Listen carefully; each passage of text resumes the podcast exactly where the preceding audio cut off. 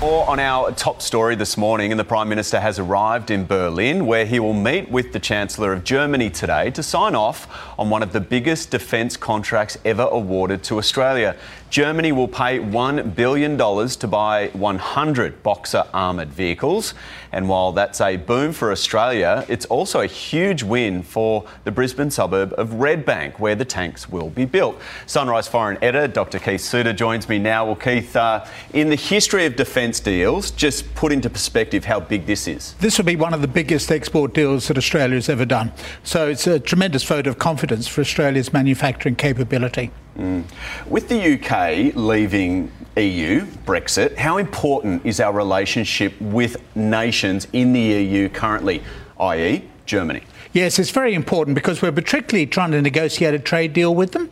So um, the UK market is good, but it's small compared with what we've got with the European Union, which is certainly bigger than, say, China or the United States. So you want to focus on developing better trade links. So this is a good way of showing that Australia and Germany are able to work together. Of course, in reverse, we cancelled our contract uh, with the French government in regards to submarine manufacture. Does this help our relationship within that EU uh, from a wider stance? Yes, I would think so because the French deal obviously was was going badly, and that why that's why it was cancelled. And so this is a way I think of just being able to show that Australia is a good manufacturer and a good trading partner. Mm. Anthony Albanese arrived into Berlin. Uh, he's obviously going to meet with the Chancellor there, but also then we'll go to NATO in Lithuania.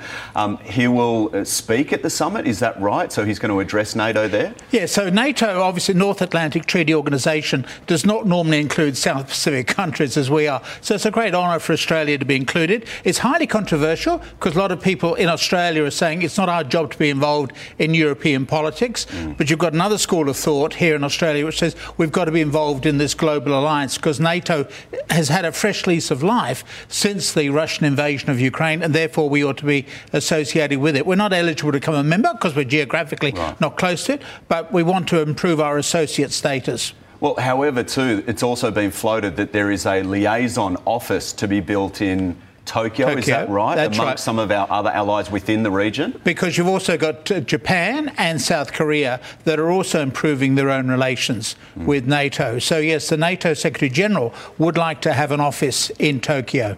Um, potential for Anthony Albanese to meet with Ukraine leaders there as well. Um, there is talk that Ukraine uh, are hoping to become part of NATO the appropriate time for that at the moment? Well, they've been lobbying for some years. In fact, George Bush Jr. promised it years ago.